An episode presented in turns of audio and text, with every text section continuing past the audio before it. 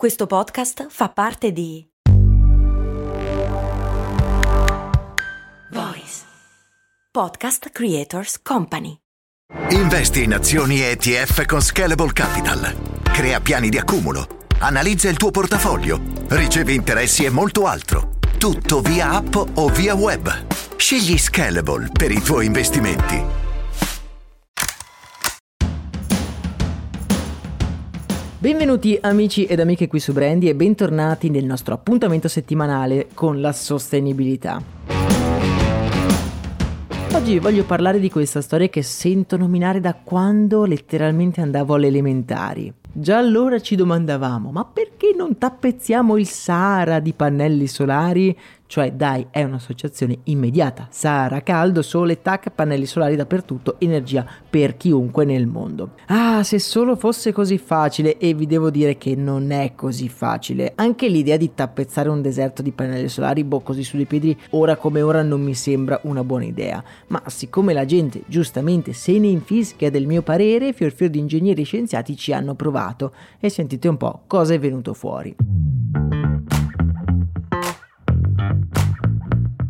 L'irraggiamento solare del Nord Africa è tre volte superiore alla media europea. La comunità scientifica sostiene che basterebbe trasformare una piccola parte del deserto per creare una mega centrale solare capace di arrivare a coprire l'intero fabbisogno europeo. Ma poi perché europeo? Ah sì, giusto, siamo il centro del mondo, ma tanto agli africani cosa serve l'elettricità? Nel 1986, all'indomani del disastro nucleare di Chernobyl, il tedesco Gerhard Nice, esperto in fisica delle particelle, tentò alcuni calcoli sulla quantità di energia necessaria a soddisfare il fabbisogno dell'umanità, pensando di sfruttare energia pulita, quella del Sole, da raccogliere però nelle zone desertiche del nostro pianeta. Knies stimò infatti che in sei ore i deserti di tutto il mondo ricevono più energia di quanta l'umanità ne consumi in un anno intero. Secondo il ricercatore, un'area di 28.000 km2, estesa poco più della Sicilia per farvi capire, se ricoperta di pannelli solari potrebbe produrre energia sufficiente alle esigenze europee, riducendo fra l'altro la necessità del vecchio continente di importare petrolio e gas da altri paesi. Purtroppo le cose sono molto ma molto più complicate di così. Prima di tutto dovremo costruire una quantità di pannelli solari inimmaginabile, circa 16 miliardi di pannelli solari che occuperebbero una superficie di circa un milione di campi da calcio campi da calcio, unità di misura standard di grandezza. Ma poi perché si usano i campi da calcio? Vabbè, il costo sarebbe bello tosto, l'intero impianto costerebbe 16 mila miliardi di dollari, senza contare che questa elettricità deve essere trasportata. E di notte non produrrebbe energia, ma chi se ne frega di Sydney che restino al buio gli australiani.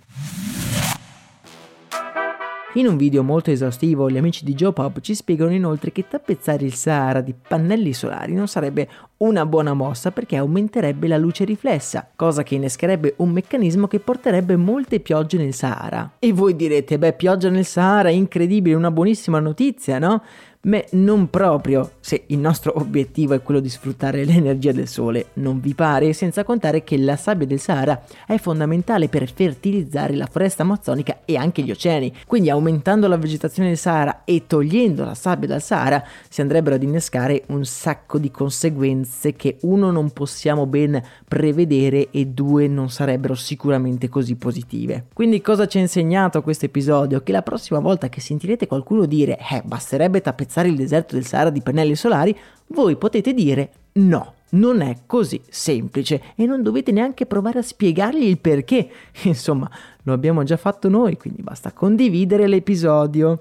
Io vi auguro una serena giornata se vi piacciono questi episodi. Mi raccomando, lasciate 5 stelle e iscrivetevi al canale podcast. Un saluto e un abbraccio dal vostro Max Corona.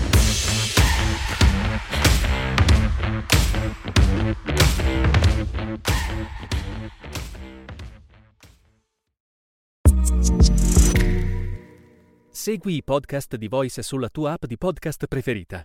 E se sei un utente Prime, ascoltalo senza pubblicità su Amazon Music.